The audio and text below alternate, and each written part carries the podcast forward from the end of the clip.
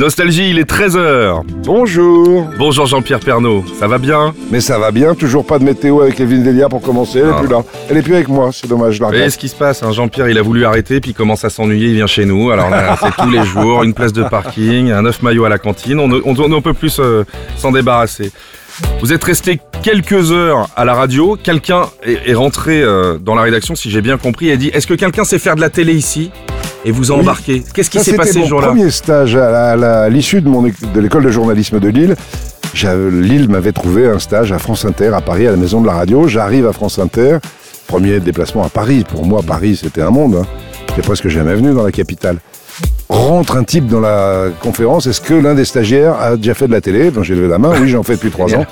Il lui manquait un type pour présenter les flashs l'après-midi.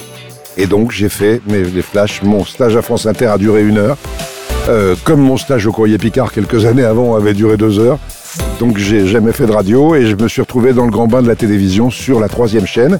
Et Bernadac, rédacteur en chef de la troisième chaîne, a été nommé quelques mois plus tard rédacteur en chef de TF1 à l'éclatement de l'ORTF en 75.